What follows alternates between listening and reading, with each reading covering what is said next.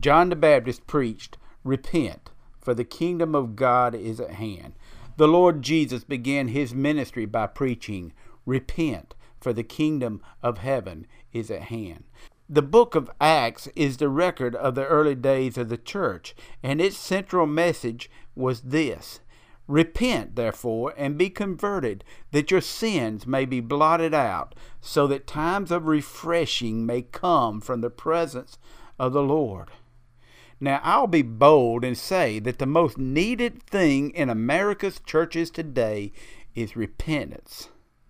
And while it is the thing that is needed the most, it is also the scarcest thing in churches today. Most church members are simply too proud to bend the knee and confess their sins, and they are too self-centered to turn from their sin. In the eighth chapter of John, there is a story of a woman who is caught in adultery. They drag this woman to where Jesus is teaching, and they demand of him a verdict. There's no doubt that she was guilty.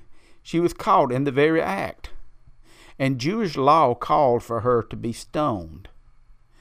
So they asked, "Jesus, what do you say?" His answer was, "Let the one who has no sin cast the first stone." One by one, they dropped their stones and walked away. No one could cast the first stone. No one had the moral authority to bring charges against this woman.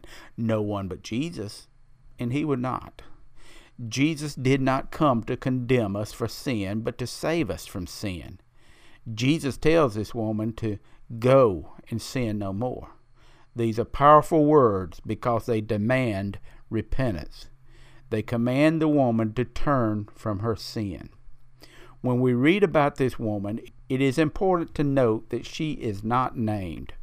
So there is a blank space left for you to fill in, and it is to be filled in with your name. You have been caught in the act of sin. You are guilty, and you deserve to die. However, no one has the authority to condemn you, only Jesus, and he does not.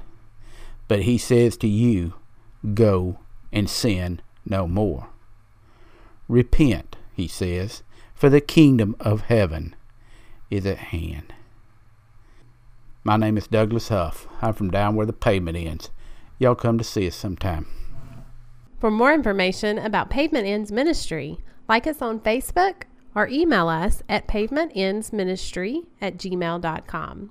Douglas is always available for speaking engagements. Thank you for listening in to Pavement Ends Ministry.